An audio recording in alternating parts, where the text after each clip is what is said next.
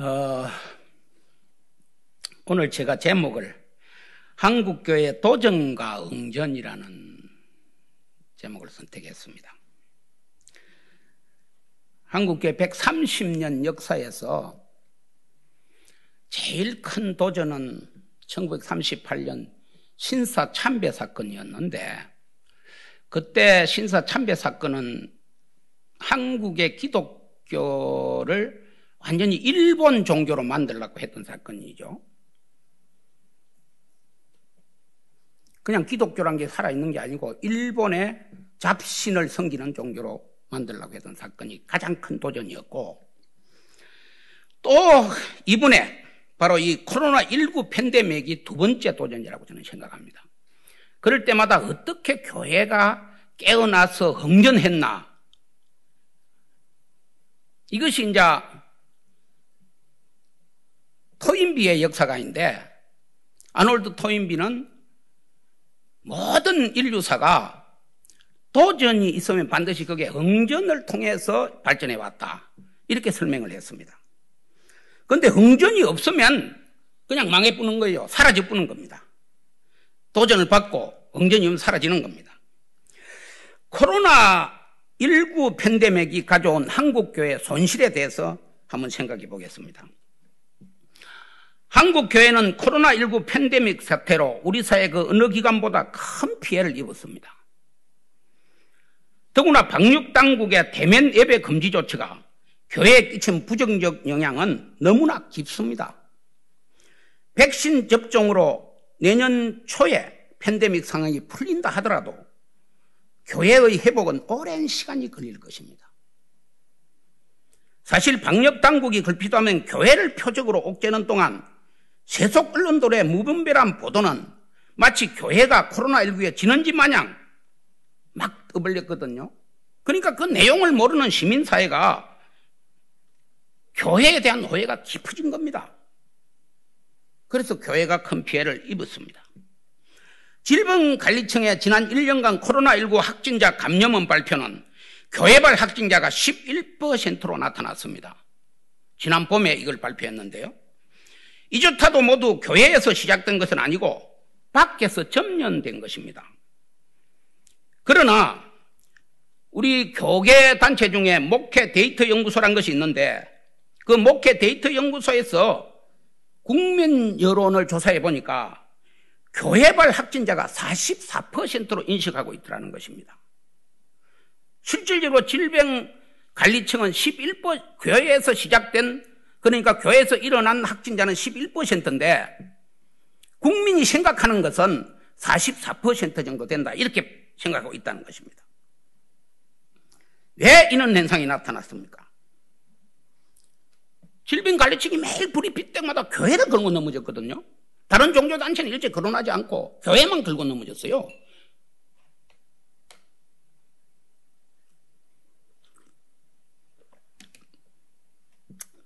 그러니까 한국교회에 대한 신뢰도가 급락하게 된 것입니다. 이 문제는 언젠가는 반드시 우리 한국교회가 짚고 넘어가야 합니다. 그렇다고 교회는 그들만 탓할 수, 탓하고 있을 수만은 없습니다.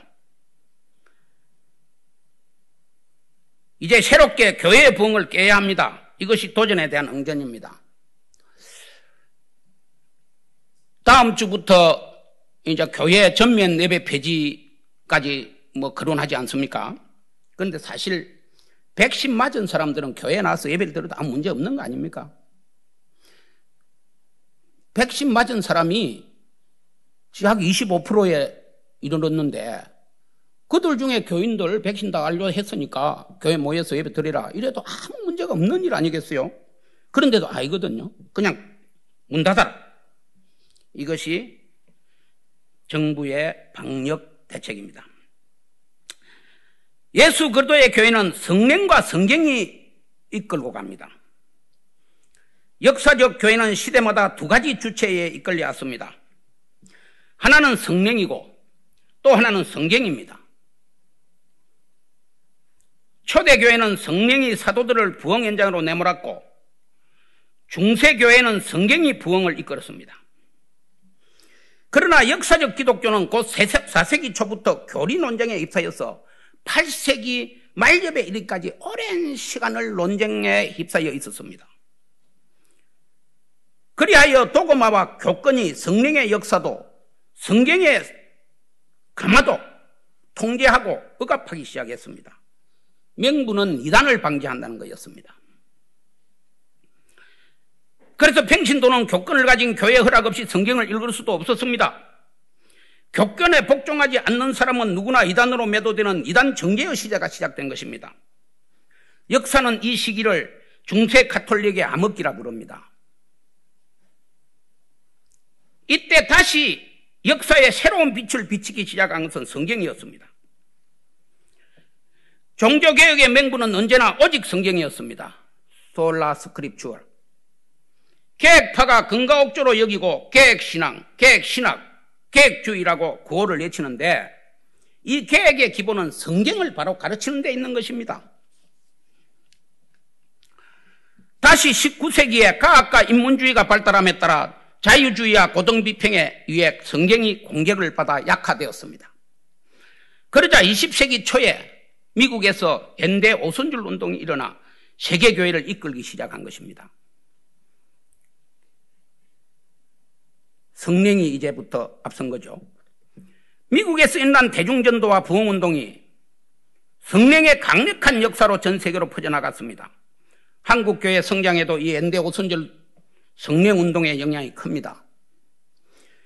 그러나 이제 코로나 언택트 시대에는 대중부흥운동보다 심도 있는 성경 공부를 통한 전도운동의 시대로 접어들고 있다고 저는 보고 있습니다.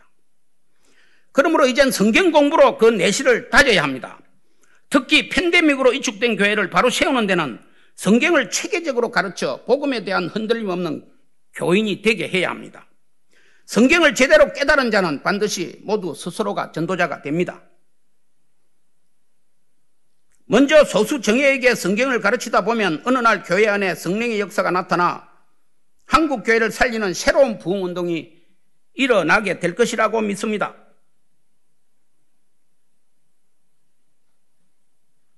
솔직히 말해서 이단 방지를 위해서라도 성경 공부를 체계적으로 가르쳐야 합니다. 그런데 우리 한국교회 성경 연구는 곳곳에 있어 보여요. 성경 연구한다는 사람들이 있는데 성경 공부를 제대로 체계적으로 가르치는 교회들을 찾아보기가 어렵단 말입니다. 그 전에는 우리가 저 80년대 초까지는 주일날에도 성경을 가르쳤습니다. 한 30, 20분, 30분씩. 그것도 성인을 위한 성경 공가도 있었고 그런데 그게 사라졌어요. 그 대부분 교회에서 성경 공가가 사라졌어요. 성경 공부 안 합니다.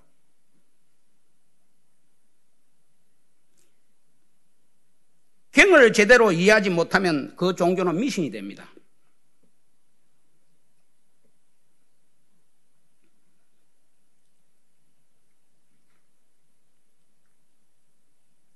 또 세 번째 제목을, 제목은 대색되어가는 주일 성수에 대해서 말씀드리겠습니다.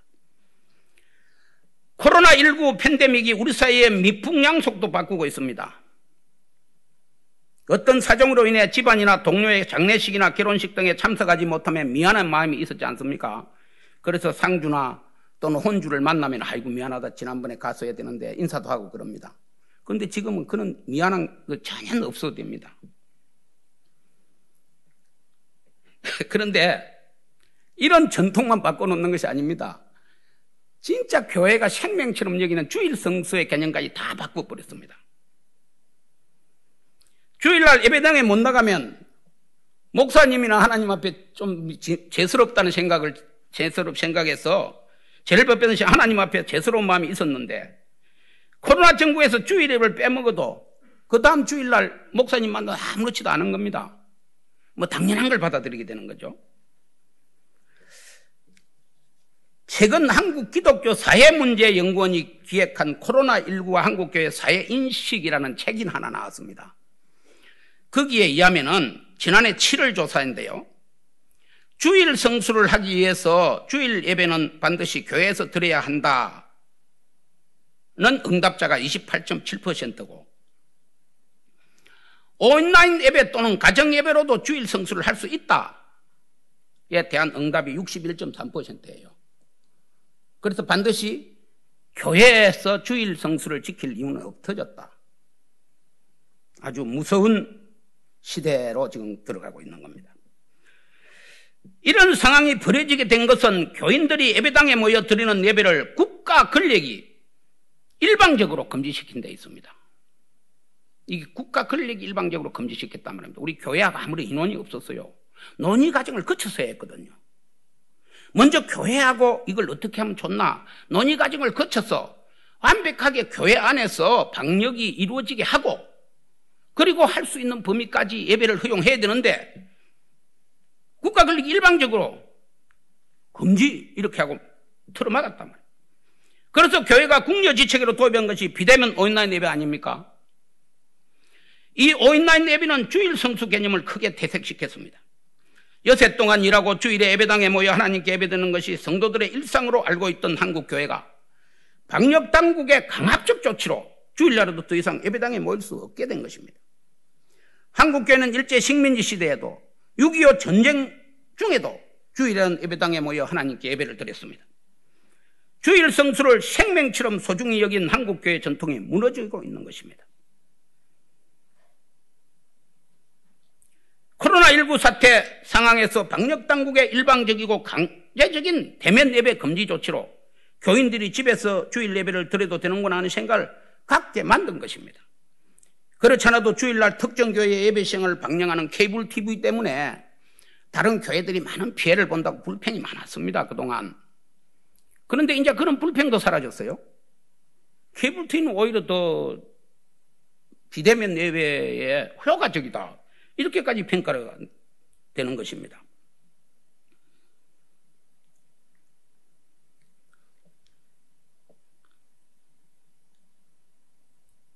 비대면 예배는 드리는 예배가 아니라 보는 예배죠. 시청하는 예배인 겁니다. 사실은 예배 본다 그런 개념이 있는데 그거는 우리가 개념을 잘못 가져와 가지고 예배 본단 말이 우리 초기에 좀 있었습니다만 본래 미사는 보는 거고 예배는 드리는 것입니다. 그렇죠? 미사는 예수 그리도의 살과 피를 보여주는 것, 신도들에게 보여주는 것이 미사 아닙니까? 그런데 우리 예배 개념은 전혀 달라서 예배는 드리는 거거든요. 그런데 우리가 뭐 침대에 비서듬이 기댄 채로 예배를 시청하고 주일날 주일 예배 끝나고 그렇게 오늘 주일 예배 드렸다 하고 끝납니다. 뿐만 아니라 예배는 기도하고 찬양하고 말씀을 듣는 것으로 끝나는 것이 아닙니다. 교인 간의 교통, 즉 친교가 없으면 온전한 예배가 될 수가 없는 것입니다. 그래서 사도신경에 거룩한 공예와 성도의 교제를 믿는다는 고백이 강조되고 있는 것 아닙니까? 특히 교회에서 성도의 교제는 이 땅에서만 아니고 영원한 하나님의 나라 새 예루살렘에까지 이르는 것입니다. 모든 인간의 관계, 인간의 심지어 재무 관계까지 인간의 관계는 원수된 것까지도 죽음으로 끝나버리잖아요. 상대가 죽으면 그냥 그것으로 끝나고 묻히는데 이 교인들의 관계는 죽음으로 끝나는 관계가 아니거든요. 죽음 이후에 새 예루살렘에까지 가는 관계란 말이에요. 그렇기 때문에 성도의 교제가 그렇게 중요한 것인데 이 주일 성수가 개념이 희박해져 보면 성도의 교제가 사라진다는 것입니다. 그렇기 때문에 온전한 예배가 될 수가 없습니다. 세 번째, 한국 사회의 주류 종교로서의 기독교에 대해서 말씀을 드리겠습니다. 오늘날 한국 사회를 다종교 사회라고 합니다. 종교가 많다는 뜻이 아니고 다종교 사회라면 세력이 엇비슷한 종교 전통이 여러 공존한다는 뜻입니다. 그러니까 다른 말로 하면 이것이 대표적 종교다 이렇게 내세울 만한 종교가 없고 그러니까 기독교, 천주교, 불교 사실상 종교로서는 유교가 그 근위를 상실했지만은 문화로서는 아직도 유교가 장악하고 있잖아요. 한국, 한국 사회는. 그러니까 이는 네 개 정교의 종교가 엇비슷하게 자기 세력을 유지하고 있다 해서 다종교 사회라고 부릅니다. 그러나 지금 한국 사회는 누가 뭐라 해도 기독교가 사회 각계 전반에 강력한 영향력을 가지고 있음을 부인할 수 없습니다. 다만 한 가지 아직도 문화적 영역에서는 타종교에 비해 그 영향력이 미흡한 것이 사실입니다. 그래서 교회당 수만 6만 개, 전임 목회자가 15만 명, 신도세가 수가 천만 명이 넘는 기독교가 그 덩치에 비해서 우리 각, 우리 사회를 변화시키는 힘이 부족하다는 평가를 받고 있습니다. 그것은 우리에게 자각이 없기 때문입니다. 특히 우리 사회의 많은 지성인들이 정신적 아노미 현상을 깨고 있고 기독교인들이 사회 주도 영역에서 그 삶을 기독교적 가치관과 연결시키지 못한 채 그 신앙이 삶의 현장과 유리되어 있는 것은 우리 교회가 제대로 사회 변화의 영역을 감당하지 못하고 있기 때문이라고 생각합니다. 교회에 다니는 것이 곧 가족과 집안의 만사 행통하고 복 받는 것으로 기독교인 행사를 다한다고 생각하는 것은 착각입니다. 그것은 생명력 없는 대량 복제 교인만 양산하는 것입니다. 기독교는 개인이 복받기 위해 존재하는 것이 아닙니다. 기독교는 하나님의 은총으로 영육의 온전한 구원을 받은 백성들이 우리 사회와 온 세상을 하나님의 사랑과 정의가 실현되는 하나님의 나라를 이루기 위해 존재하는 것입니다. 그러므로 기독교인은 삶의 우선순위가 달라야 합니다. 개인이 복을 받는 것은 하나님의 사랑과 정의를 실천하는 사람에게 더하시는 하나님의 은총인 것입니다. 그런데 아직도 우리는 이 기복주의를 극복하지 못하고 있습니다.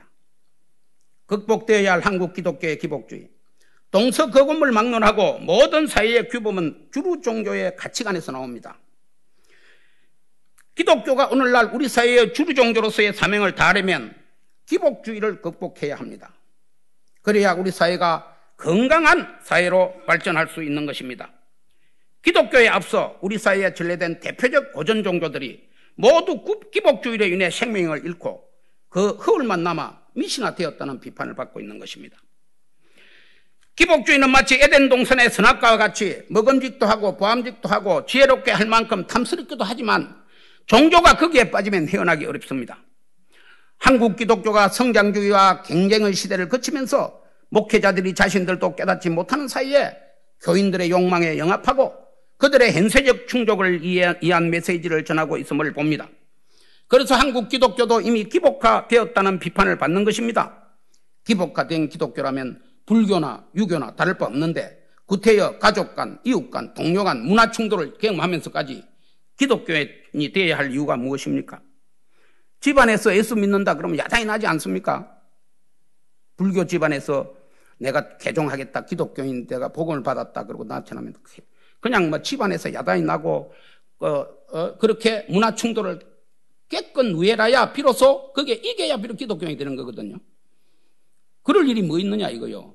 다 기복주의면 그냥 유교나 불교나 기독교나 거기 그거다 복받고 살면 됐지. 병 고치고 살면 됐지. 그렇게 살면 되는 거지.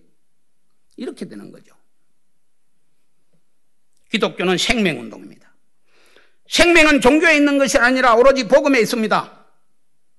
복음에 믿음이 적은 자들아 무엇을 먹을까 무엇을 마실까 무엇을 입을까 염려하지 말라. 이는 다 이방인들이 구하는 것이라. 너희 하나님 아버지께서 이 모든 것이 너희에게 있어야 할 것을 아시느니라. 너희는 먼저 그의 나라와 그의 의를 구하라. 그리하면 이 모든 것을 너희에게 더하시리라 라고 말씀하고 있습니다.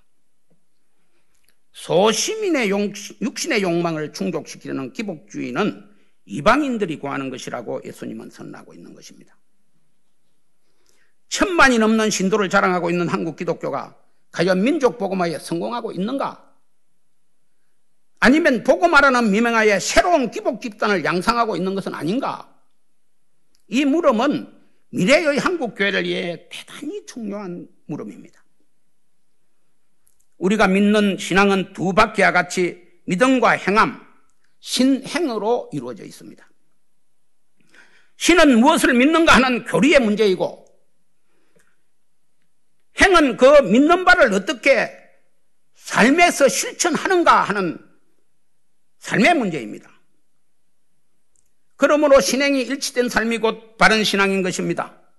믿는 교리는 바른데 그 생활이 교리대로 살지 못한다면 그 신앙은 사이비 신앙인 것이고 생활은 넘잡을 데 없이 모범적인데 교리가 바르지 못하다면 그 신앙은 이단인 것입니다. 그러면 오늘 한국 기독교의 신앙 행태는 어떻습니까? 대체로 그 교리는 성경의 근본주의와 계획주의 신앙을 보수한다고 말합니다. 그러나 그 신앙생활은 다분히 기복주의적입니다. 불교나 민족주의에 그것과 큰 차이가 없다는 말입니다. 집안 식구들이 무병장수하고 돈 잘 벌어 잘 먹고 잘 사는 것에 하나님의 백을 빌리려는 것이 교회 다니는 일이라면 이는 큰 착각인 것입니다. 이것은 모든 소시민들의 소망이 진짜지 않는 것이지 결코 예수 믿는 사람이 가져야 할 가치관은 아닌 것입니다. 앞에서 지적한 대로 기독교의 삶은 그런 데 있는 것이 아닙니다. 기독교인의 가치관을 가르치는 에스트민트 요리문답 제 1문은 사람의 제일 되는 목적이 무엇이냐고 묻습니다. 그 답은 사람의 제일 되는 목적은 하나님을 영화롭게 하고 영원토록 그를 즐거워하는 것입니다. 입니다. 여기 사람의 제일 되는 목적 어디에도 잘, 막, 잘 먹고 잘 살기 위해서 하나님을 찾아야 한다는 말은 없습니다. 그래서 하나님을 자신의 세속적 유익을 위해 이용하는 기복주의적 신앙생활은 사이비적이라고 말할 수 있는 것입니다. 어, 결론을 맺겠습니다. 팬데믹 상황에서 교회 회복은 성경 공부가 답입니다. 교회는 어떤 상황에 처하던 교인들에게 성경을 바로 깨닫게 해야 합니다. 오직 성경의 생명의 말씀이 있기 때문입니다. 우리가 하나님을 영화롭게 하기 위한 법칙도 신구약 성경에 간직한 하나님의 말씀에 있습니다.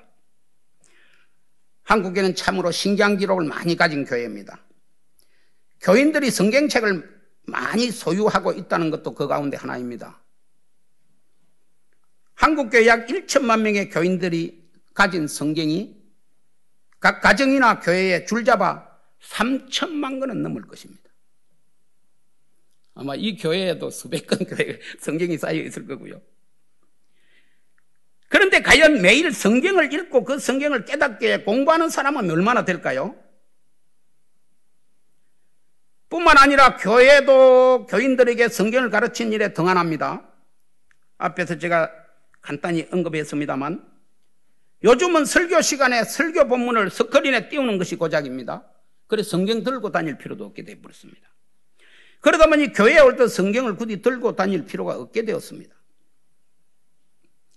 성경은 우리에게 말합니다. 육신을 쫓는 자는 육신의 일을, 영을 쫓는 자는 영의 일을 생각한다.